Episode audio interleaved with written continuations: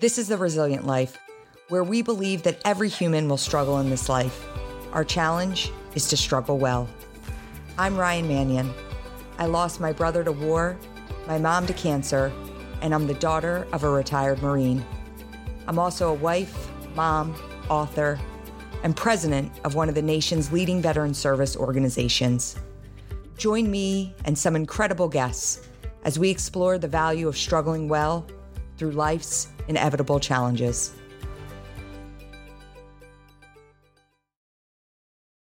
Welcome to another episode of the Resilient Life podcast. Super excited for today's guest, Logan Aldridge.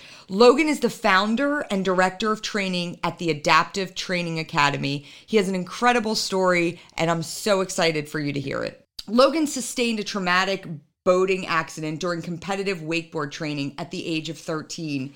And as a result, his left arm was amputated above the elbow. He quickly adopted a motto and mindset that it's just an arm. Logan has since competed in sports from the collegiate level all the way to representing Team USA in multiple Paralympic events. He is a workout programmer and coach for Wheel WOD and is the reigning world's fittest upper extremity adaptive athlete. Welcome to the Resilient Life, Logan.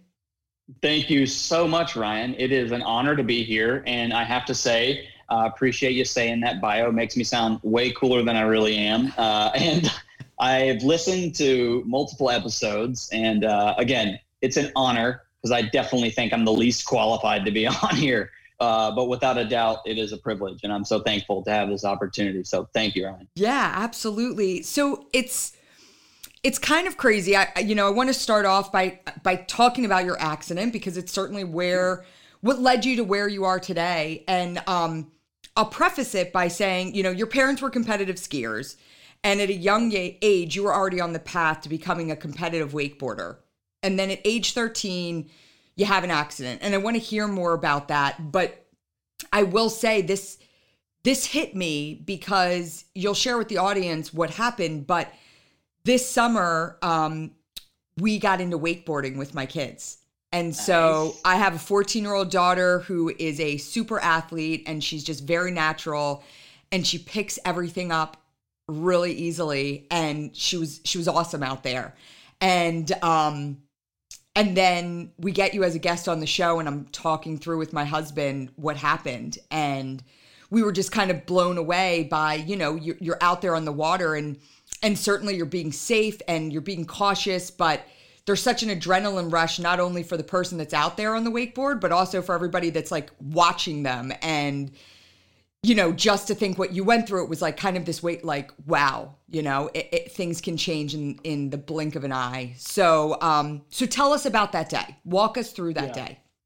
Yeah, absolutely. So um, I'm a bit of a talker. So Ryan, you just like wave your hand. We're like, all right, Logan, you have talked way too much. We get it. We understand what happened. All right. Um, but yeah, to, to, give you a little context, yeah, 13 year old kid, scrawny little 13 year old kid. Uh, to give you some context, who I was before that, uh, I was the the, I guess you would say, kind of rebellious young kid. I spent most of my time obsessed with wakeboarding, of course, but also just extreme sports. I loved the idea of the X Games. I loved skateboarding and snowboarding. When I wasn't in the summer at the lake, I was always on the mountains snowboarding or at the beach surfing. Uh, that was just what I fell in love with. So, yeah, this day was a typical training day. It wasn't, you know, even at the young age of 13, most people perceive that as, oh, you were out there wakeboarding, having fun, and wrapping up the day.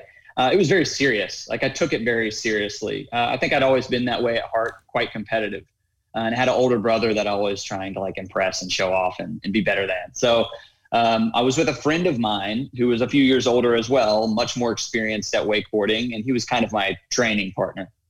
He lived like five docks down from me. Uh, and again, to give you some context here, I live in Raleigh, North Carolina. Uh, this was at our lake house, which was at Lake Gaston, which is right on the border of North Carolina, Virginia. Mm-hmm. Um, so a little bit away from Raleigh, but not very far at all uh, kind of in the middle of nowhere. It's all just like farms and country around it. But uh, we were just finishing up a day and dropped my friend off at his dock. As we pushed off his dock, and I said, "All right, man, I'll see you in the morning for the next session." It was always my job to tidy up the boat. My mom and dad are on the boat, and actually a couple of their family friends were staying with us for the weekend. And I start tidying up the boat, like putting away the life jackets, and then I go to pull in the rope. And if you're familiar with wakeboard boats, they typically have a tower that goes over about the center of the boat, and that's where you anchor the rope.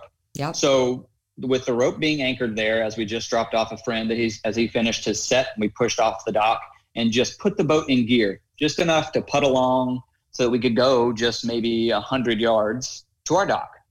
Um, about halfway through that distance, I started winding up the rope, just as I do every single day, using that over the thumb, under the elbow technique that we might use for you know extension cords or ropes and things of that nature to make a nice neat circle. Mm-hmm. So I had one or two loops around my left arm at that 90 degree angle L shape over the thumb under the elbow.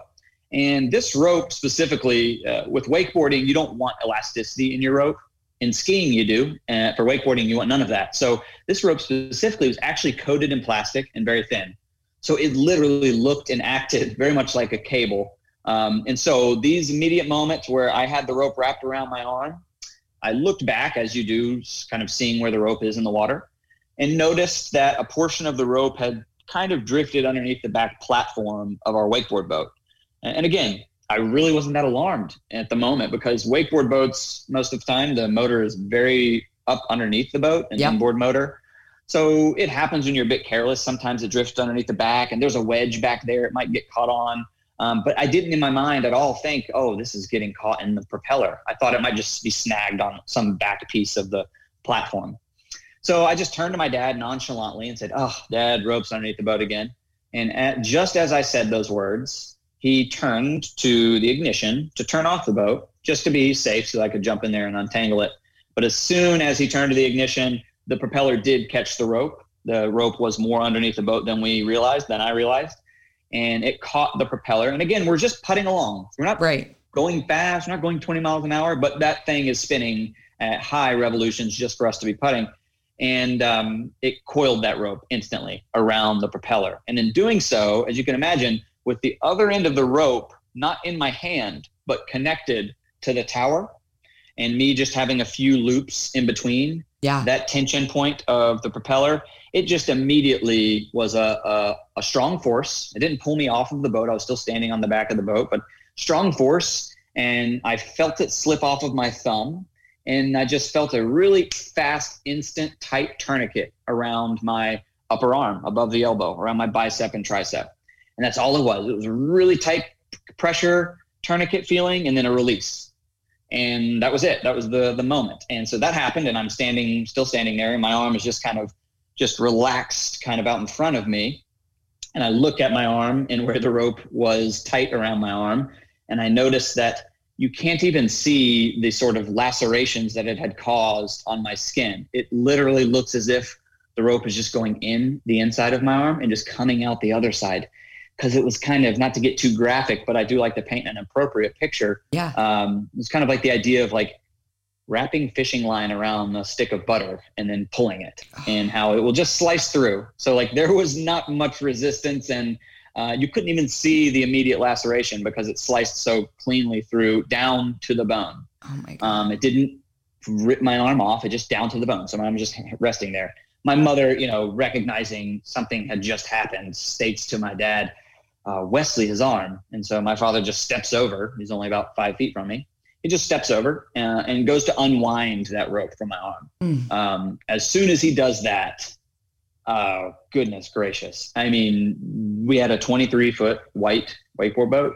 Uh, and as soon as he did that, like the whole boat turned red. It was oh fascinating to witness just because um, that artery was immediately severed. And so as soon as he undid it, I mean, it was like like hindsight looking back you know? It was a lot like the movie 300 a lot like some ridiculous quentin tarantino movies where you literally just see blood flying.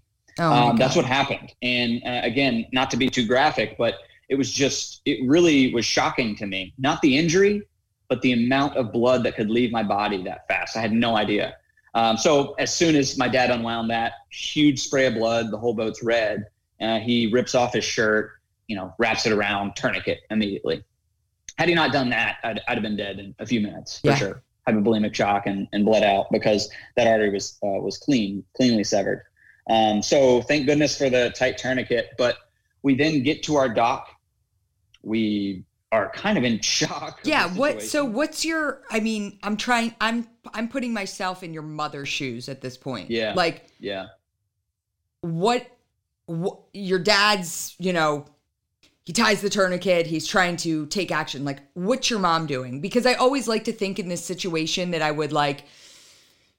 I would step into action but I right. also have that fear that I'd be the one that was just like standing next to my like screaming and freaking out. I mean, what what's yeah. happening? I mean, there's other people on that boat. What what is the temperature on that boat? Is everybody is it loud? Is it quiet? Um That's a great through. question. In in that spur of the moment when it happened, you could still see my friend's dock that we had just left. Mm-hmm. You could actually he was walking up his stairs the terrifying scream that came from the boat was not from my voice. It was my mom's because she saw something very serious happen. Yeah. Uh, I'm a 13 year old naive, rebellious punk kid who just felt something like jerk my arm. And I was like, what the hell is that? Yeah. I didn't think anything of it. My mom is one who reacted in a way that caused my friend walking up the dock to turn around, witness the unwinding, witness the bloodshed, and then scream himself to say what is going on. And then she yells to him, go call an ambulance. So my mom's state in the instance was definitely terror. It was yeah. she was she was terrified. Um, my father's was the opposite. And that's a good summary of who they are as individuals. My dad's always the more quiet, relaxed, calm one.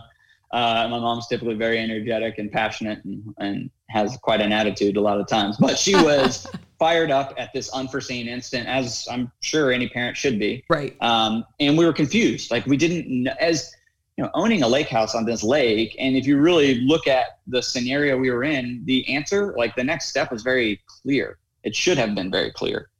Get to the dock, get to the car, drive to a trauma one level hospital. Right. Which was UNC Children's Hospital, which would have been an hour and a half away.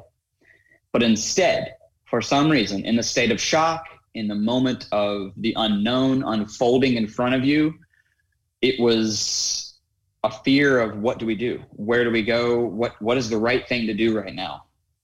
I, you know, as we get to our dock, I remember this vividly. There were some like bass fishermen in their little bass boat near our dock. And obviously, you know, as we as the accident happened and we got closer, they realized something was going on on our boat. Yeah. Um, and my parents are turning to them saying like, where's the closest hospital? Like, we don't even know. Like, you know, we're an hour and a half away from Raleigh. Like, should we go there or is there a closer one? And they're like, oh no, there's one like right up the road here in Virginia. So my friend has already called the ambulance. These neighborhoods around these lakes are just country roads. Mm-hmm. And so we have an address and that's good and all, but family, friends, and friends of friends and neighbors are getting in their cars, driving to corners so that they can signal the ambulance of where exactly to go because cell phone signal is spotty and it's just a really difficult place to navigate often.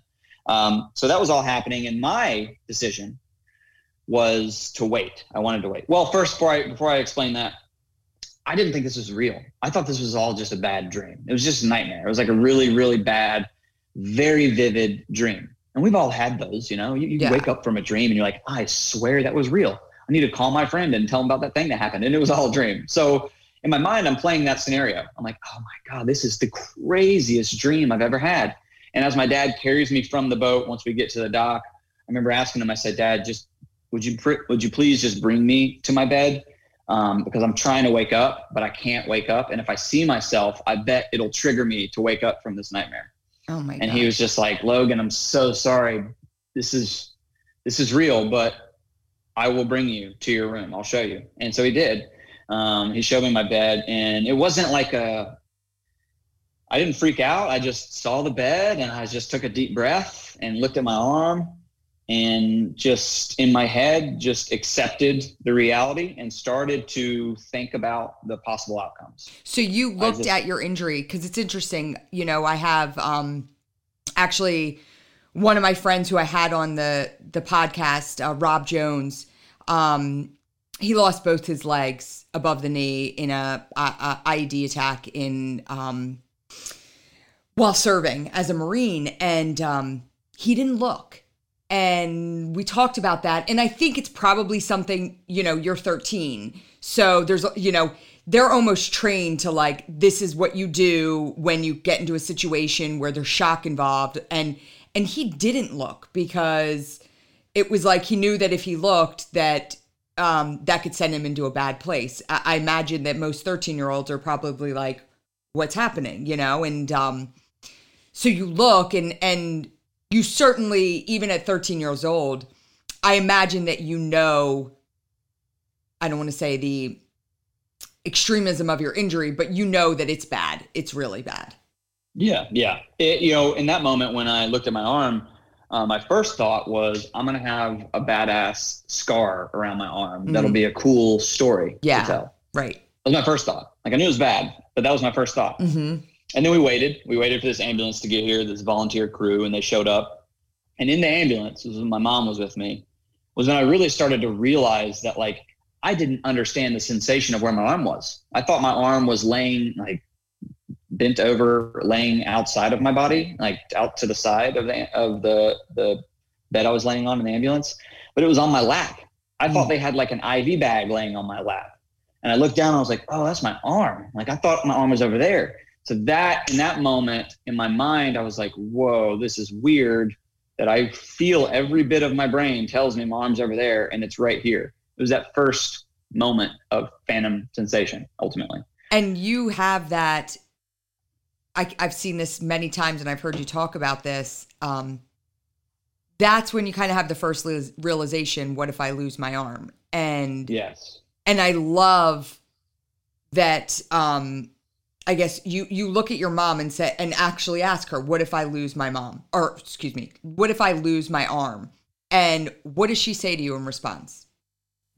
Yeah, so her response was the most profound statement that sticks with me to this day. And she looked at me without skipping a beat, didn't ponder it long, didn't like coat my head and tell me it would be okay. She just looked at me and said, Logan, it's just an arm. And that phrase, it's just an arm, immediately when she said it, and I was beginning to unfold in my head, well, what if I lose it? I won't be able to do this. This is going to be hard. I'll never do this again. As those thoughts were starting to creep into my brain. And I asked my mom that question Mom, what if I lose my arm? As I'm thinking about these thoughts, with that response of Logan, it's just an arm, immediately hushed those thoughts. Yeah. Immediately made me say, oh, I guess so. Yeah. I mean, if I live, that'd be cool. Like, I, I didn't realize death is a consideration, but at the end of the day, it's always a consideration. It, right. it could happen at any time. Uh, so my brain immediately switched into this like appreciation mode, this abundance mode. Um, and then I was, I was like, you know what? It is just an arm. Like if I lose it, got another one. Like everything will be different, right? it won't be gone. Right. Like everything won't be gone. Um, and yeah, without a doubt, you know, that's the hashtag I use all the time. It's a statement I say to myself often to remind myself when uh, I'm in a negative headspace, when I'm, I'm in a challenging scenario or struggling to accomplish a task and getting frustrated, the phrase is it's just an arm. And we all have the ability to identify phrases like that. Sure. It's just changing the way in which we're processing information or an event or uh, a scenario. It's just switching your brain from one place and what's it's processing to another. Uh, and I imagine that your mom had to do that for herself too, you know, because oh she's sitting sure. there watching her son and and she's got to change her mindset around it right? So right. it's important for her to say those words not just for you to hear them for, but for her to hear them. Like it's just an arm. My son is still here. He is still talking to me. Um it's just an arm and we'll figure it out. And i think there's something so profound yet so incredibly simple about that statement and i love it. It's just and it can change your reaction uh, to a situation in an instant and it did for you. Um, and and it changed the way that you moved forward. You know you ultimately lost your arm um, and there was a choice there for a second right? The the idea that you could potentially keep it but it would be a, a long road and a lot of unknowns and and you guys yeah. made the decision to to amputate yeah that's correct yeah i mean there were options for sure. Um, nothing guaranteed as anything in the medical field, but like they were considering playing out scenarios and it was a little bit more than 50% likely that it would they would be able to rehab and in three four years time uh, now today's medical technology from where that was 15, 16 years ago, um, I think it would have been a much easier decision. Honestly, I think they would have been able to save it mm-hmm. quite uh, more confidently than they were able to say then.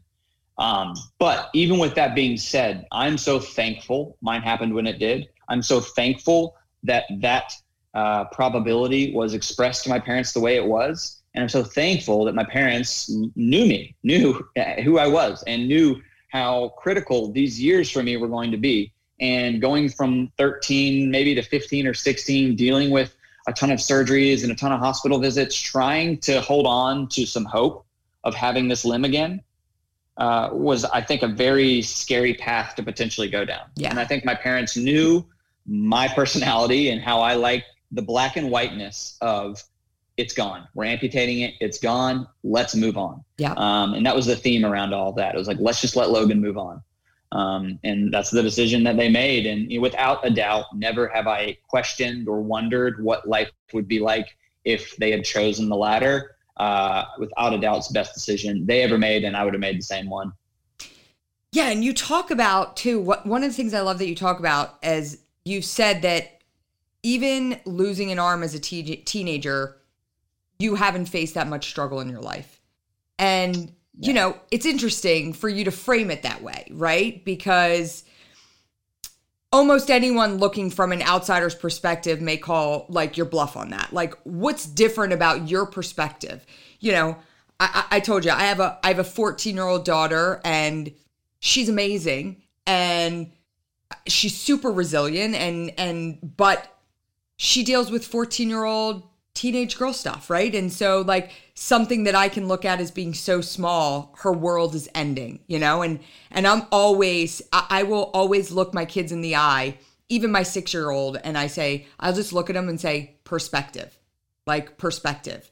And they need to understand that and I don't want to discount their their teenage problems. I remember them when I was a teenager and the things that were really important to me, but like as long as again getting back to what your mom said like it's just an arm. Like have perspective on the situation and move forward. What what is different about your perspective as you walked through that as you you know losing your limb um and as you were facing that? I always talk to people about this idea that you know certainly you're like hey it was arms gone move on. But there had to be some challenges along the way. That wasn't just, yeah. all right, I lost my arm and, you know, let's get back out there on the wakeboard. Like there had to be challenges. How did you deal with those challenges and how did you put them into perspective to move forward?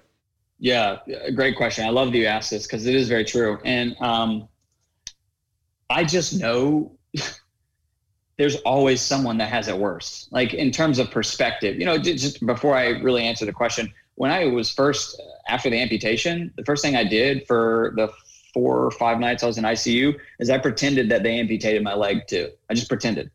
I just pretended like my arm and my leg on this side was gone. Wow. So that when I went to the bathroom, I had to hop, I had to hold the IV thing and hop on one leg because it instantly made it not so bad.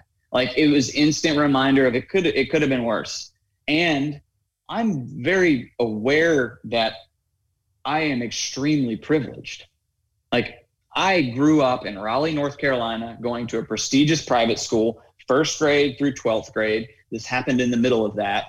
I was surrounded by the most remarkable family, peer, professor support group. I had 50 people waiting in the ICU waiting room to come see me. I had endless support, believers, and encouragement that is so underappreciated often when individuals who don't have that wonder why they perceive their crisis, their challenge differently than how I do. I am well aware it's because I'm privileged. I'm privileged to have had a remarkable support group and network to instill the psychological perspective I have now, to recognize this isn't so bad, to realize it could have been much worse, um, and have that gratitude. Um, now, I didn't just yeah say okay arms off cool all right now I'm gonna go learn how to play lacrosse and just wakeboard one arm no there was there was when they told me um, when they pulled me out of out of surgery where they were trying to save the arm and like Logan we're gonna have to amputate my very first thought, and I don't know why this is, but I just I just remember it vividly, was how am I going to play lacrosse? Very first thought. Not at all. It was not my narrative was never I'm not going to be able to. My narrative was never, well, there goes that. I can't do that. It was always how am I going to be able to dot dot dot. And so for me, it was an extreme amount of excitement to like this is a new normal. There's going to be a new ch- every moment of the day is going to be a new challenge. Yeah. Brushing your teeth. Hey, that's different. All right, let's figure this out. And then let's ingrain that in my brain and make that my new normal. Make that the way I do things from now on. Um, but you know, one moment that I had in the hospital of like tremendous grief, like I, re- I broke down and cried. Uh, and I think it's important to state that because I've never had that moment since. Um, and you can't not have that moment. You cannot just bottle that up and just say, don't worry about that part. All right, arm's gone. It's just an arm. Let's go. Boom, boom, boom. Let's move on. No, you have to take a moment and check in and be sad. Like grief. Grief is a critical stage to the long term success of recovery and advancement and fulfillment after a tragic accident or injury and anybody in any perspective psychological right. physical whatever you got to you got to be sad you got to be sad and that came about for me in a way of really sadness but with gratitude and it was while reading this is you know 2004 uh, facebook wasn't really that popping it was all about care pages carepages.com oh yeah i don't know if you guys remember those but you know uh, that's what we used and you know i'm a 13 year old kid in the summer going from seventh grade to eighth grade and remind you this rebellious punk who's you know typically not very in tune with his emotions and telling his friends that he loves hanging out with them. You know, I was typically like, all right, see you, dude, or whatever. Right. And here I am with my mom reading through these care page comments from 13 year old boys, my friends, telling me how sorry they are that they weren't there when it happened to help me, how sad they feel and guilty that they're at summer camp and they're not able to be here at the hospital, and how they love me, and how uh, I miss you and I can't wait to see you when I come back from camp.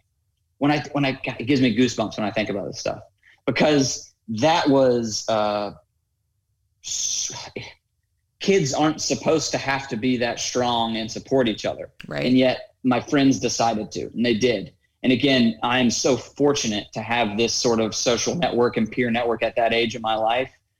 But it made it hit really hard. Reading my friend, hearing my friend's grief made me think, whoa, like, wow, I really am going to be different. Like, I'm this, when you see me, when I'm introduced to anyone, I'm going to be different forever. Yeah. And that was a tough thing to consider. And as I read through these, and my mom and I cried for 10, 15 minutes, I cried of appreciation, cried of, wow, this is true. My friends will see me differently, but they're so sorry and empathetic, though. So it's almost encouraging at the same time. Um, but it was the the grief hit hardest after reading these. I had to go to the bathroom, and I hopped into the bathroom, and it was the first time because that day, early in that day, the amputation happened. It was the first time I looked at myself in the mirror, and when I saw myself in the mirror, for me at that age, my perspective and lack of understanding or exposure to people with disabilities before that in my life. Yeah. I saw myself in the mirror and I thought I was a freak. I instantly just thought, well, I am now if I saw this person, I mean, I'm embarrassed to say, but it's the truth. I am now the type of person that I saw that I thought was like less than. I thought was like a disease had happened to them, something crazy. You know, a young kid who is an idiot. Like I had negative association with sure. people with disabilities, and that was my. And I saw myself, and I'm like, I am one of those people, and I just could not believe it. Uh, and again, that was that was a moment of uh, like a, I don't want to call it depression, but a, a deep realization of like, damn, this is kind of sad. Uh, not how I saw things going. Yeah, and you, you know, I think it's, I think you touched on an important point, and that is like, listen, this podcast is called The Resilient Life. I, have dealt with a lot of tragedy in my life, and and I know that, uh, you know, struggle is the antecedent of growth. Like, in order for us to grow as individuals, we have to go through hard things, but it's important for people to understand even you know you're out there you're pounding you're doing such incredible things like I, I talk about what it means to live a resilient life, that doesn't mean there's not struggle behind it. That doesn't mean there's not hard times. And I think it's so important to bring those moments out uh, so people understand yeah, I can talk about 95% of the time, I've got a positive attitude and a positive outlook. But listen, there's going to be 5% of the time that it's going to be crappy and you're going to be down on yourself and you're going to be down on your situation. But that's that's being human. And yeah. anybody that tells you that it, that they don't deal with that sometimes I, I, don't i don't think they're being truthful. I'll put it that exactly. way um, exactly. yeah. And and so well let me ask you because um how you picked up that lacrosse stick again because i, I played lacrosse in college my dad played lacrosse in college. My daughter is working her way through you know all she wants to do is play lacrosse. So lacrosse runs very deep in my family. And it's funny when you said that like i feel like that's that's the type of thought my my 14 year old would have. Well wait not how am i going to brush my teeth? Not how am i going to brush my hair? Like how am i going to play lacrosse again? So i'm going to imagine you played lacrosse again because you didn't say i may not play lacrosse again. It was how am i going to do it? And just talk through how you pick up that stick and how you take that first step. And and you know, I'd imagine that you have to find support somewhere from I don't know individuals that are are also missing an arm. And I, I, don't know like I'm thinking that there has to be more to it than you just figuring it out on your own, right? I mean, honest, uh, unfortunately, I, this probably isn't good for the podcast, but no, there's not. Okay, all right, no, but but I will explain. You know, um, my it was a huge, it was a daunting undertaking. The thought of how am I going to throw, catch, and shoot with one hand. Mm-hmm. Uh, I scoured the internet and did not find an example. There were not one arm lacrosse players that existed. I understood quickly after my amputation that for the rest of my life, if I want to do anything active, this arm is going to have to be very fit. Right. It's going to be strong. It's going to be have endurance, stamina, grip strength, all these things. So I was, and I was left-handed, so my oh, dominant oh, ditto. arm was amputated. So I was trying to, yeah, Southpaw. lefties, unicorns, and so I was trying to figure out, right, what's most important? Well, dexterity. So I had my friend buy me and bring into the hospital the Chinese like meditation balls uh-huh. that you just roll around in your palm, and I just nonstop forwards, backwards, forwards, backwards all day long. So you're and already doing this in the hospital. Like you're already thinking about how I'm oh, getting yeah. my okay, okay. This is day one ICU. I wow. had this friend bring that in. Wow. And then day two, my brother brought in a grip trainer. So just the very traditional yep. spring loaded grip trainer. And I would do sets of a hundred. And and I mean after a hundred I literally wouldn't be able to like hold a cup to drink water. but I would just, you know, very pampered when you're in the hospital. Yeah. Somebody give me some water. Yeah. And but I would just wreck my grip on purpose because I knew I said this is the this, this arm I've always underutilized. It's your non-dominant arm. I said now it's the only one I got. So let let's get to know each other really well. So I just and again I was told I wouldn't be able to write. I told I was told by uh, teachers and by the doctors that like writing would take years to redevelop.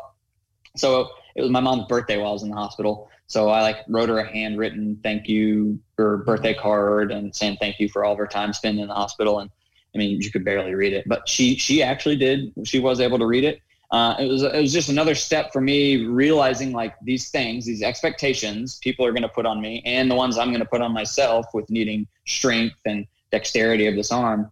Um, I was immediately thinking that it wasn't like okay, let me just see how this feels. Let me see what it's like to be with one arm. No, I was like, okay, it's gone. And one arm is now the new normal. How do we make this, how do we make this function and work right? How do I get ahead of the ball? So when I'm get out of this place, I'm ready to go back to being Logan. Right. I'm not going back to being this patient who's going through rehab and doing these things. Like I want to fast track this thing as well as I can.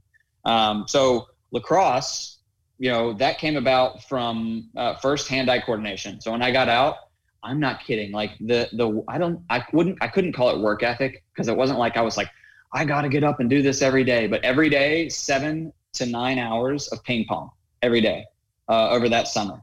Ping pong. Uh, well, I just love ping pong. Honestly, I don't even know. But in hindsight, I think I can look back and say that that helped a lot with developing hand-eye coordination. Yeah. Some dexterity stuff, and just you know, working with the wrist and the little paddle and all that. It was just a lot that I was rewiring for myself. And then from there, I was so fortunate at the time. I had like my best friend who just lived with me, lived every night, stayed with me by my side. His name's Max Miller, and this dude, he he would never like, and he was never around me. Like, what do you need, Logan? What do you need? He was just being a bro, yeah. just being a friend who was always there. Like nothing else mattered. He was always there. And so lacrosse, he was like, let's go throw, let's throw. And so he would spend the six, seven hours with me a day trying to throw where we'd throw for 10 minutes and my arm would get so fatigued we'd need a rest for 20 and we'd throw for another 10 and then rest. And i'd try to learn how to throw this way and balls going all over the place and he's having to chase them. But it was work. It was just the putting the time in in order to get comfortable with this this new situation. Uh, i went to like football summer training camps because i was like i got to get into fitness. I need to go to these camps. And it was at my school.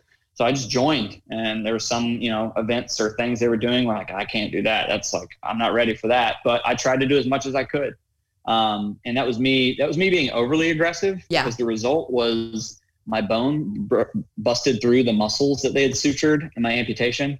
So I had to go back to the hospital and get more bone removed because oh I was too gosh. active. Yeah. So it was actually uh, a little bit retroactive, but but yeah, that was my approach. It was um, un un like I, I kind of am shocked that I saw or I was lucky enough to have put together the progressions from like hand eye coordination to dexterity to develop the strength so that when I picked up that lacrosse stick, when I went back to try to hold that wakeboard handle and ride again, um, I wasn't limited by my physical grip strength, by my the anatomy of the one arm I had and its ability to produce power for me. I wasn't limited by that.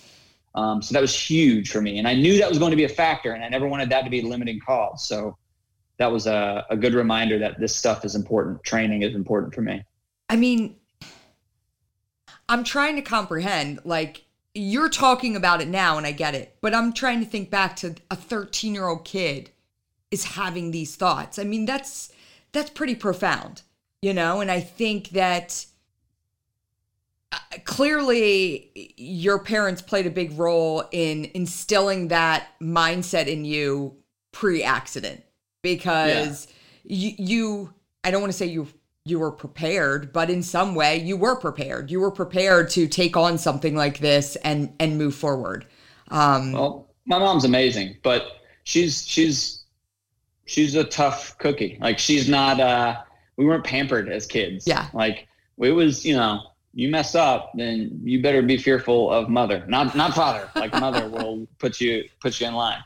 Uh, so and my brother, I had an older brother, and you know, like most older brothers, gave me really tough skin at that young age. You yep. know, uh, and so I was constantly being reminded, and this isn't a negative thing; it's from a positive place, but like no one cares about my problems. I was constantly being reminded as a young kid he stole this toy or he did this. It's like, well, you better go talk it out. You better go figure it out. So it was like, this was just another, it was an, ex, it was a thing that happened. Another thing you had to figure out. Yeah. It wasn't a thing you turn to your parents and you say, mom, dad, this happened. How fix me? How do you make life better for me? No, it was like, it was happened to me, me and only me. Like I have to figure this out. Uh, I appreciate my parents' support. They were there the whole time, uh, always. But I always reiterated do not lend me helping hands. Do not see me struggling and try to help me. Right. Let me ask for the help. And I'm very stubborn, so I probably won't. Let me struggle. Let me struggle a lot. Uh, and that was really important. I remember the first day of school in eighth grade, uh, you know, middle school rumors, kids talking, all that sure. mess. Going back to school, I remember just realizing that people were, some people knew exactly what happened and some people had no idea. And I was like, whoa, whoa, whoa. And I, again, I went to this small private school. Like the whole eighth grade class was like 80 kids. So I, I told the principal, I was like, wait a minute, hold on. Have everyone meet in our, we had morning meetings and stuff. I was like, have everyone in the morning meeting sit and I'd like to talk for a second. He was like, are you sure? I was like, yes, I need to, I need to tell about what happened. And to me, it wasn't even like, it wasn't nervousness. It wasn't, oh, I'm to get in front of the front of my whole grade and talk. No, I was just like, no, no, no, this needs to be addressed immediately. And I got up there and I said, hey, guys, I'm Logan. Y'all know me. I know all y'all. Look, I don't have an arm. Isn't that crazy? Uh, over the summer, this is what happened. Wow. I told them exactly in detail, like I've just told you on this podcast, exactly what happened. Uh, and then I said that and I said, I'm all good. I'm all good. Like exact same Logan that you saw last year. He's just missing an arm but like same jokes. I like the same jokes. I like the same music. I like the same food. Like I'm the same person. So don't treat me differently. And my biggest message to them was like, don't treat me like I'm disabled. Yeah. Don't hold doors open for me. Don't ask. And I know it, it would all come from a place of love and kindness from sure. you all. So it, it's me asking you to be a little uncomfortable with me and not helping. Like, let me figure this out. Um, treat me the same. Uh, and that was the most important thing I ever did for my own psychological um, recovery with my peer network in my school. I think that's such a such a cool concept, and you know, I I dealt with that a little when when my brother was killed. I had people that were like kid glove around me, you know, the people that used sure. to give me crap all the time, and we had this very like fun banter, always kidding around with each other. And all of a sudden they were like, you know, how are you, Ryan? And I'm like, whoa, whoa, that's not who you are to me. Like, right. And, and it was my friends that were just like, normal with me like that that didn't try to sugarcoat anything that got me through and that made me feel that sense of normalcy because when people start acting differently towards you you start to feel different right and you start to exactly. feel like okay, um, yeah, everybody is watching me and everybody is like, you need that normalcy around you. So I totally understand that. Totally get yeah. that. Um, you talk about, uh, I want to, I want to get into, I want to get into all the cool stuff that you've done athletically, but you talk about something that I saw in, um, and I mentioned this to you before, anxiety and you talk about this idea of anxiety and that um, you don't i don't know if you you actually say you don't fully believe in it but um, i'd love to see how you frame anxiety because i i definitely dealt with what i have been told from therapists is anxiety a post-traumatic uh, post-traumatic stress disorder from the loss of my brother and um, it came with some anxiety that for for me was crippling. And um and i talk about when i in my book i i talk about this one night where i had this massive panic attack where i literally thought i was dying um and i rolled over to my husband and i said uh i, I think i'm dying. You have to take me to the hospital. And he turned to me and he's like go to bed you're fine. And when I reflect back on that, I think about had my husband fed into my fears and the anxiety that I was feeling at that time, and he said, if he would have gotten up and been like, okay, get your stuff together, let's get in the car, that would have been made it a thousand times worse. Mm-hmm. But by nature of him saying, you're fine, close your eyes, go to bed, it was almost it was almost like your mom saying to you, it's just an arm where all yeah. of a sudden I was like, okay, yeah. He because he said, You're telling me you're not breathing, but you're sitting here talking to me. You're clearly breathing just fine. And I was like, Oh, yeah, I am. But I also believe that that feeling, that sensation I was feeling, it was a real thing. And um but I'd love for you to just talk a little bit about your like mindset, your your opinions about anxiety and yeah. um a little bit more. Absolutely. No, it's, it's a perfect segue from what I was just talking about, uh, talking to the student body, the eighth graders. Like, I wasn't, I didn't get the butterflies. You know, I went on to be a professional motivational speaker and I've sp- spoken in front of many audiences. And this is when I started to come up, cultivate this idea of what is anxiety? How do we interpret it? What does it mean? Uh, and yeah, my, my belief is that anxiety is real. It's not that I don't believe in anxiety. I'm certain it's real, but it's manifested in our mind. Obviously, it's it's manifested by the way in which we perceive how our body's reacting. Mm-hmm. So before I give a speech, you get the butterflies. You know, like you just feel it in your chest, and all that starts to happen. but this is the same sensation that I got when I was wakeboarding or when I was skateboarding and about to try to jump like 12 stairs. Uh, maybe that is anxiety. Maybe I'm twisted and like messed up with my wiring, but I instead interpret that as excitement. I interpret that as energy and like, what are we going to do with this energy? and it can manifest and, and i've had freak out moments too where i'm in my head and i'm overanalyzing things and now i've gone down a really dark rabbit hole i'm in a bad place mm-hmm. but i have to just change the narrative in my brain i have to change the narrative of why my body is creating these physiological responses why am i short of breath why is my heart rate up why am i getting like tunnel vision in on this stuff and when i start to think about when i start to change my narrative and it's, it might have been triggered from stress or from an unforeseen uh, deadline that just popped up I didn't realize. But it's just the story we tell ourselves. It's the, at the core of it, it's the power of choice in which we see these things come up in our lives and how they come up in our brains when we remember them. When they come up cognitively, if it triggers a negative response, then it starts, then that's a ripple effect. Yeah. Your whole perception of it is negative so it is it's anxiousness because mm-hmm. you're anxious about what the outcome is going to be because it's very it's heavy and it's negative. So I think it's uh, simply put, it's just the way in which we perceive the stresses happening within our body and the stresses that we perceive happening externally outside of our body. I view them as exciting opportunities. I just say that like before something happens, an unforeseen event happens, or I remember a very sad experience and it starts to cause negative thoughts why does that have to be ingrained in my head as a sad experience? What can I take from that moment or that uh, memory and create a positive narrative? It's the narratives that dictate our our literal physical health and our mental health that we're telling ourselves. Uh, if we, it's it's the old saying of if you're uh, looking for red cars, you'll see red cars all over the road, right?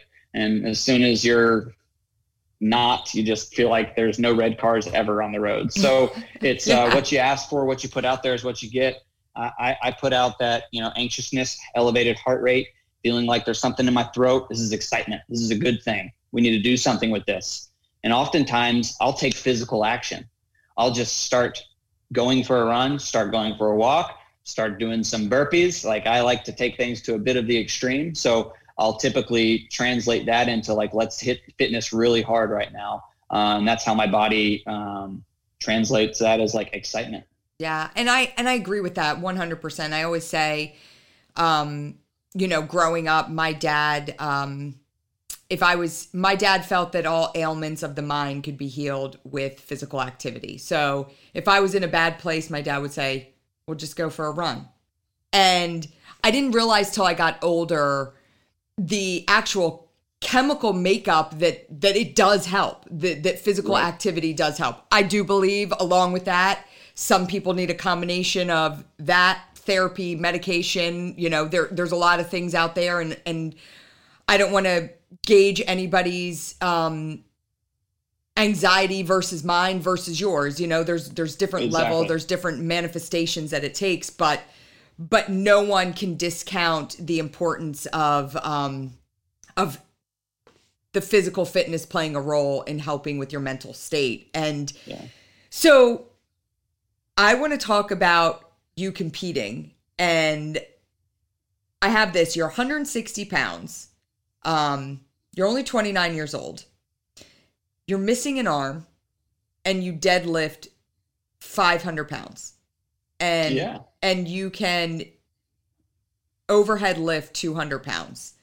And you can s- squat clean 250 pounds. I mean you read that. If if if that paragraph was just in front of me and said hey this is uh this is a 29 year old 160 pound kid who is missing an arm and this is what he can do. I'd i'd say bull crap no we can't you know? And and i think most people would. So you're the 13 year old kid in the hospital that's spinning medicine balls and then you're the 29 year old guy who's doing this. How do you get to that place? And how yeah. do you i think how do you get to that place but also how do you how do you know your limitations, right? That you can that you can get to this place. Um, I think that's even more interesting because this is this is a feat for a 160 pound 29 year old with two arms, right? So how do you take that and exceed it? You know, very simply put, I take a lot out of the the the story of Forrest Gump.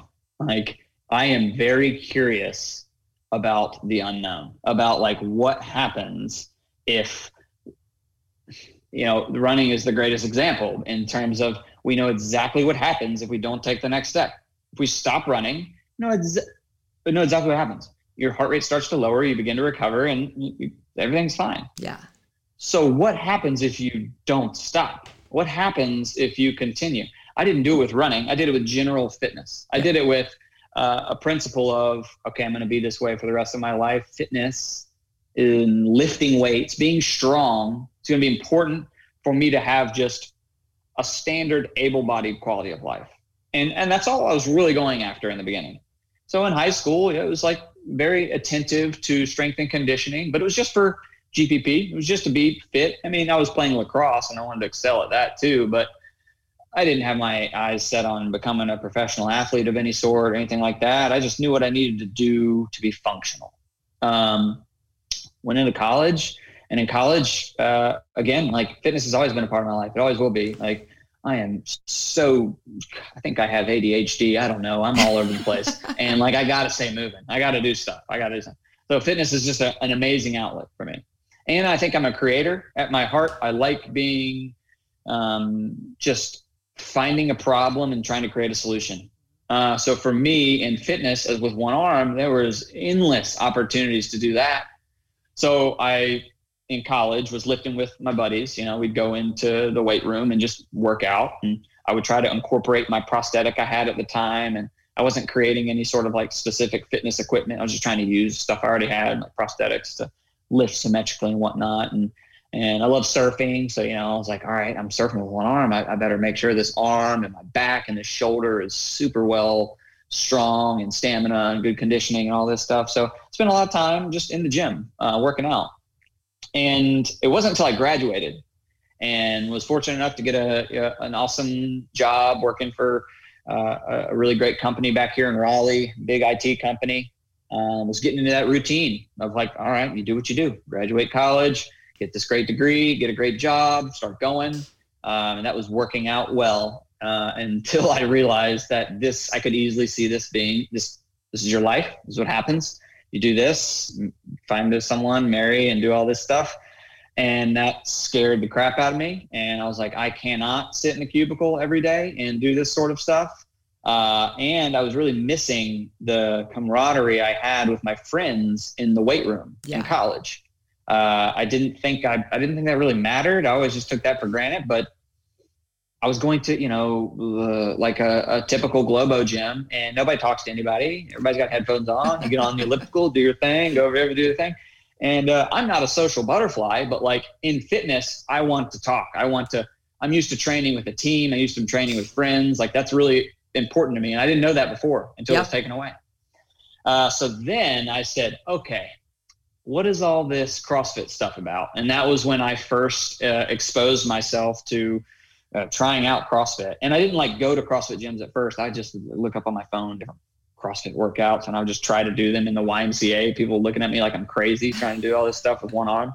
Uh, but I just, I would just try. And every time I would do them, I would be like, that was without a doubt the hardest workout I've ever done. Like, holy crap. I did not know that fitness could be that hard. Yeah. Um, and I was I was attracted to that. Like I was attracted to the discomfort. I was attracted to the pain. I was attracted to the unknown, mm. the unknowable of the fitness. I was attracted to the philosophy of virtuosity, like being commonly good or being uncommonly good at the common. And so like these ideas and functional movements of like, oh, I've got to hinge, like I've got to squat always for the rest of my life. I'll need to be able to squat.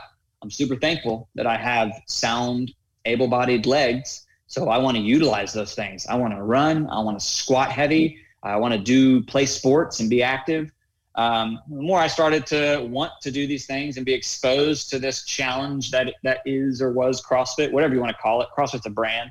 You call it functional fitness. Yep. You call it high intensity interval training. Call it whatever you want. Yeah. Um, but I wanted to get into that. I wanted to try. Uh, I wanted to be told, "Here's the workout today," and me have to figure it out. Me have to figure out how to make that work for me. Um, and that's what I did. And gosh, that's been just over five years of just uh, testing, testing fitness on myself, whether it's go run a half marathon or try to deadlift as much weight as you can. Um, my exposure and my curiosity to create solutions for myself immediately translated into wanting to create solutions for others with disabilities. Uh, I left when I left my job in corporate America working for this IT company. I started my own. What I'd studied in college was I was in business school, and I had uh, additionally studied additive manufacturing or 3D printing. And I was obsessed with the application, the business application of this technology to orthotics and prosthetics. So I had my experience with orthotics and prosthetics, and then in college I learned a lot about that industry and then about how 3D printing can help it. So I started a consulting company, and I thought this was I thought this is what I was supposed to do. I'm this amputee who's really active, can do all these fun things, tell you my story. You're a new amputee. There's hope. There's awesome stuff out there for you, whether it's a prosthetic or whether it's just like how life can work for you now. I have abundant resources of forks with blades on the sides and cutting boards for people with one arm. Like, you know, I was just like, there's so much cool stuff for you now. uh, leg amputee, arm amputee, whatever. So um, I was a bit enlightened when I realized living in North Carolina uh, I think this is a bit regional, but it's it's it's very much a, a national theme as well, but uh, exposed here a lot. That the patients we were seeing were not traumatic incidences. If they were, it was maybe 10% of the population. Majority was chronic disease. Yeah. Typically diabetes, and they'd mm-hmm. lose a partial foot, then the complete foot, yep. and then you know below knee amputee, and then within five years the other foot would start to go because no behavioral lifestyle changes would was were happening. Right. Regardless of the excitement and resources that I would provide. So that's the moment when I had been testing this fitness on myself, being curious about all of this functional fitness stuff and how hard it is and how challenging it is. And my work being in the prosthetic, orthotic and prosthetic space and the patients I was seeing, I said, I'm trying to solve a problem at the end. Uh, the, the, the, the, the place to solve this is in the lifestyle behavioral changes. Right. The place to solve this is access to the fitness. And so that's when I left my consulting company and went full time on just working on myself and recruiting people with disabilities to let me train them. I'm not an exercise science major. I'm not a certified personal trainer. I'm just willing to try and and constantly listen. And people were very open to that. Yeah, and I think, you know, this idea of coming at it from a preventative standpoint as opposed to, you know, you the problem's too far gone at the point where probably a majority of the cases of amputees specific to your region, but again from a national perspective too. So so you start the adaptive training academy. Yeah, well, that's you know ATA, yeah, Adaptive Training Academy. I'll refer to it as ATA uh, is really only one year's one year old. The company itself, but so born from exposure, born from years of everything that you're doing leading up to it. Yeah, absolutely, absolutely. But in the you know we identified a huge need. We were in myself and a few other adaptive athletes, different ranges, seated athletes, lower extremity, um, combat wounded veterans. There's a really close group of combat combat wounded veterans who were the OGs of like adaptive athletes in sure. the CrossFit world. Um, and it was quickly identified from us as individuals and the, the community of people with disabilities, but more so, frankly, from the brand, the company of CrossFit. They're like, we're not doing a good job here. We're not inclusive. These people want to do fitness. Um, and CrossFit prides themselves on education and all this, and they weren't doing anything. So they turned to us and said, there's a need. You guys are the experts. Can you make a education out of this? Um, so that's when we started to develop my business partner, Alex Zirkenbach, uh, 10 year naval officer, uh, medically retired. Um, he came together with me. He was out in San Diego working with the Navy Balboa Medical Hospital, mm-hmm. um, working with patients there. And we started to develop curriculum. looking at this big picture of like what is an adaptive athlete let's define it let's apply definitions let's clarify nomenclature let's set up general principles of safety effectiveness and inclusivity in fitness group training and we just started to just continue to develop this curriculum um, and trust me I, I, I I never thought that I would be developing education to give to people. I am not the sharpest tool in the shed, but somehow uh, through just extreme obsession and relentless practice, uh, we've come to really great practical education that is applicable to the person with the disability if they want to know, the coach that coaches a sports team, or maybe even just a, a complete like Paralympic sport the trainer that coaches at a gym, a Globo gym, is a personal trainer, runs a CrossFit gym, whatever, or uh, a therapist and a physician, those who directly deal with individuals who are new to an injury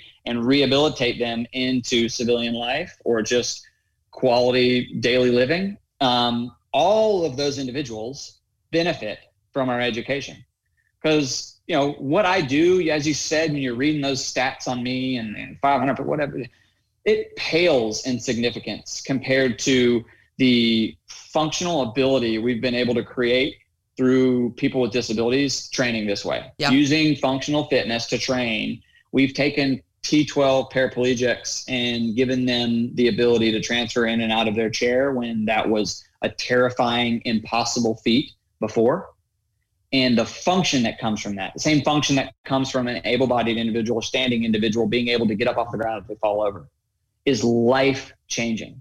So it's rooted in that, in the simplistic of terms or ways, it's rooted in activities of daily living. How do we just live daily? And then on top of that is virtuosity. So how do we just excel at that so much that it, it expands our fitness? And that's that's all that we're doing. And I think you know, it kind of gets back to when you were the 13 year old kid lying in the hospital bed and trying to Google, how do I do this? How do I do that? And seeing that not a lot of those resources were out there and available. And, and, and you listen, our society today, in the best way possible, there is a, I don't think there's, there's certainly not been a time in my life where physical fitness has been more prevalent and more important and more highlighted. Um, and so, you know, you look at that from that perspective and and listen, I read those stats because they're important, not because of the whoa, it's 500 pounds, but they're important in in showing number one what you can achieve. And and like you said, I love this idea that the discomfort almost becomes this obsession for how much further can I push it. And I know that feeling. I felt that feeling before when I've done things that I did not believe that my body could do. And and once you taste it, you're like, "Oh my gosh." Like, okay, what what else can I do, right? Um and the idea that you can bring this approach to not I love that it's an integrated approach. That it's not a this is where adaptive athletes train right this is right, this is right. their sector and then all the rest of us are over here it's like how do we bring it all together and i think that's so beautiful um and and so needed i love it yeah it's a it's it's looking trying to look from the 10,000 foot view at like the real problem uh not nationally but like globally What mm-hmm. is the mm-hmm. issue mm-hmm. why don't we i mean statistically in the US, one in four people have a permanent disability. So why don't we know of or see out and about one in four people in a wheelchair or having a prosthetic using some ambulatory device? We don't see them because disability is curated out of the environment and our environment is lack of access. So yes, we do have ADA compliance and yes, there are handicap parking spaces, but uh, especially when it comes to health and wellness and pursuing fitness, we're not accessible, uh, generally speaking, globally. So that's the the big mission that we're on to make the world more inclusive and accessible for all abilities uh, to partake in fitness and ultimately pursue health and wellness. And if you give that opportunity to this population, this minority population, just in the U.S., that's 61 million people. That's a billion people national. I mean, uh, globally. Mm-hmm. Uh, that's the biggest population that needs this in order to increase their quality of life, independence, and functionality.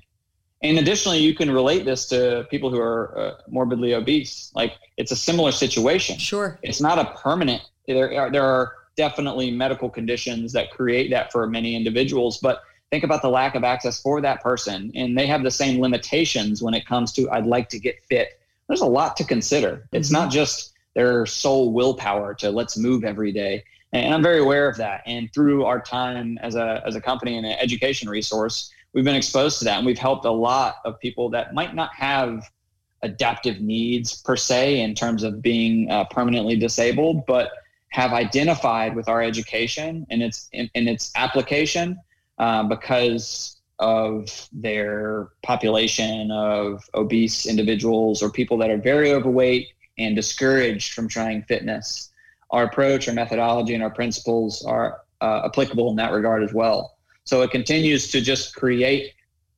more democratization of fitness and making it just accessible. Everyone should have it. It shouldn't be because you can afford this level of fitness, you get a better option than this person right. who can't. So right. uh, that's the mission we're on. I love it. So Adaptive Training Academy. We're gonna have that linked um, on underneath on our YouTube um, for everybody. But ad- adaptivetrainingacademy.com. Um, make sure you guys check it out. It's um, it's awesome. Um, I, I think it's super cool and um, so so needed. Um, 100%. Uh, I have some friends that I want to pass it on to um, in case they're they're not aware of it. And you know, it's a young company, but uh, I think a lot of legs for a lot of different reasons. And and you know, I always think back to the the idea of what you said, like the CrossFit uh, functional fitness, right? CrossFit, like you said, is the brand, but this idea of functional fitness, a lot of these are just, for better lack of a word, you know, it's intimidating. And and I think if you have any sort of anything that sets you back um, physically, that that can be the the thing that puts you over the edge that just leaves you at forget it you know, forget it. I'm just not, this isn't for me. And right. to have this different approach, um, it's, it's, it's awesome. Well, those individuals who decided to say, this is going to be hard and I don't know how I'm going to do it, but I have, you know, I'm an adaptive individual and I'm going to figure this out. Um, those are, you know, the mentors and the leaders for the disabled community as a whole at large. Those are the individuals who exude that grit mentality, that true resilience mm-hmm. lifestyle of like, all right, you challenge me, you push, I will push back harder and yep. I will come back stronger. Um, and those are the champions, those are the leaders of this mission. Um, and through the cool uh, technology like social media, we're able to share those stories and show what was impossible is now very possible. And I think that is uh, a big momentum of empowerment for this population. Um, whether you're a veteran combat wounded and identifying with purpose and opportunity and not only functionality, but like a career and helping the next do the same. Uh, this is all big parts of what we're trying to create so that people can thrive. Uh, you shouldn't be limited. You shouldn't struggle to find a job or a career because you have a disability uh, you have a permanent impairment, there should be uh, abundant resources and opportunities for you to thrive. And I think when we can express that through movement, um, not only is it good and healthy for us and makes us have better lives, but it also is empowering to inspire the next and especially the next generation that grows up and starts to view people with disabilities and not at all as less able than anybody but just living a, a different normal. Yep. Awesome. So, Logan, your motto is beyond expectations. Uh, I've seen it uh, quite a few times. Tell us about what you think that means, and for not just adaptive athlete, athletes, but for anyone who's facing some sort of trial in their lives. Yeah, yeah, I'm glad you brought that up. Thank you. Uh, beyond expectations is um, kind of the keynote it, to all of the speaking engagements that I, I delivered after my accident revolved around this theme of beyond expectations, and that was my uh, my speaking company. Um, and what I mean by that, uh, people hear that and they think, okay, so exceed all expectations. So like be an overachiever, be right. a perfectionist. No, no, no, no, no, not at all. this is derived from my experience. You know, again, I, I, alluded to this earlier, like with the writing in the hospital. Like the doctors and, my my teachers telling me I couldn't write. I thought that was the most far fetched thing from the, the expectation for them to set on me in the hospital as I'm laying there. I was insulted that they would say that. Um, so I I'm so glad they did because I was exposed to what the world and life will be like now moving forward with some sort of apparent physical impairment. Uh, there's judgment that's going to get made immediately. And judgment, that's that's what it is. For better for worse, they're expectations. And my definition is expectation are prejudgments that we place on ourselves and one another that typically limit potential. So beyond expectations is an important reminder to exceed or pursue your fullest potential. Do not succumb to the expectation of your peers or of a teacher. You know, you might be a C student, and if you got a B, they would be like, "You are crushing it. Way to go. You won." You could get a freaking A plus. Like you can do that. like it's the, the expectation doesn't need to be a B, and and your own expectation needs to exceed any others put on you. Uh, and I think you're the only one who should be held accountable to those. And um, I was just exposed constantly to different experiences of people expecting how I would do, expecting me to probably not play lacrosse again, expecting me to probably maybe he'll wakeboard, but he won't qualify for a competition. Right. And I go on to win an international one. Like it's it's uh, it's expectation that drove me. Like say I can't and I will. Like you know tell me I won't be able to do this, and I you just gave me every reason and fuel to to do that to to make it happen. Um, so that's what beyond expectation is, and and additionally, the benefit of that when we exceed what is expected of us, there's a there's a really cool ripple effect that happens. People you with, with it's it's almost a butterfly effect. You're not intentionally trying to inspire, motivate, or encourage someone else, but through your actions, they'll speak louder than any words you could say. Yeah. So through persevering over past uh, something someone expected you to be capable of persevering through, you don't have to say anything. You can just you can live the life, and you have no idea how profoundly impactful that can be for someone watching. Whether it's a kid, another adult, someone going through their own struggle, oftentimes just watching and witnessing you defy the impossible or exceed expectations of yourselves or the ones that they had on you is the most motivating, encouraging uh, uh, example you could see. And that's what we're trying to do. That's what I'm always trying to do. You know, I hear it a lot. I'm a one armed guy who lifts weights, throws them around all day on Instagram. So I get a lot of comments like, you're super inspiring. This is awesome. Uh, I appreciate the sentiment. I appreciate people saying that, but that is not what I'm trying to do. Right. I don't want to inspire people. I want to motivate them. And I believe motivation is when we take action. Um, and I believe that's what exceeding expectation makes you want to do, makes you want to go take action. I love that. I really, really do. Logan, this has been awesome. I have one final question. It's the question I ask. If you've listened to the podcast, you've heard I close each podcast out by asking, What does living a resilient life look like for you? Well, it's really simple for me. It's just um, constantly moving forward. It's constantly making a, a step forward and striving. Uh, life will beat you down. Life will never be easy. It will constantly present a challenge. Uh, it may never manifest into something that is physical like me. Like I'm so lucky. Like I got one arm, so I can just people see me and they're like, oh, he must be resilient. He must try hard because I try to excel in these things. So I'm so lucky that I get the benefit of the doubt that way. But, you know, a resilient life is just, um, gosh, sticking, sticking to moving forward, uh, maximizing your minutes to, to make the most impact with the time that you have. 100%. Logan, this has been awesome. Thank you so much. I'm Oh, I, I, I, I'm, I'm about to say I'm super inspired by you, but you don't want me to say that. So I'm super motivated. Um, I want to go out there and just kind of crush something and, you know, get that, uh, get that feeling of discomfort where I can go out and conquer the world. So, um, hey, that's it. Yeah. Thanks so much. And thank you for joining us for an episode of the Resilient Life podcast.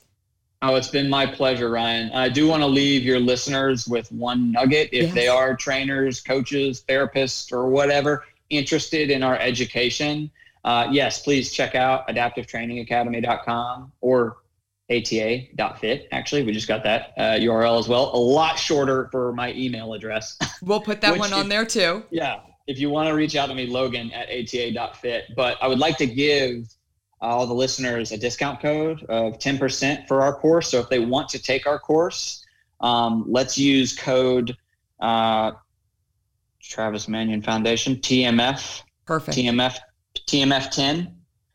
Awesome.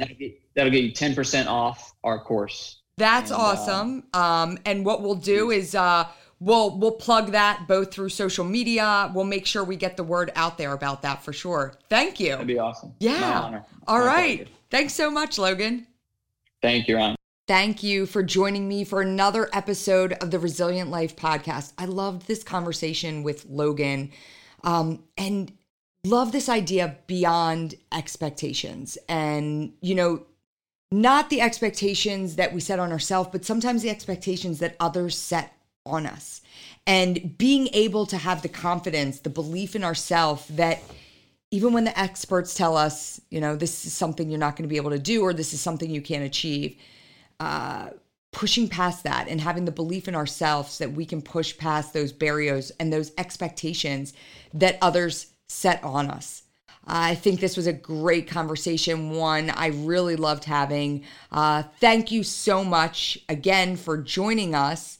And please make sure to like, subscribe, and share the Resilient Life podcast with your friends.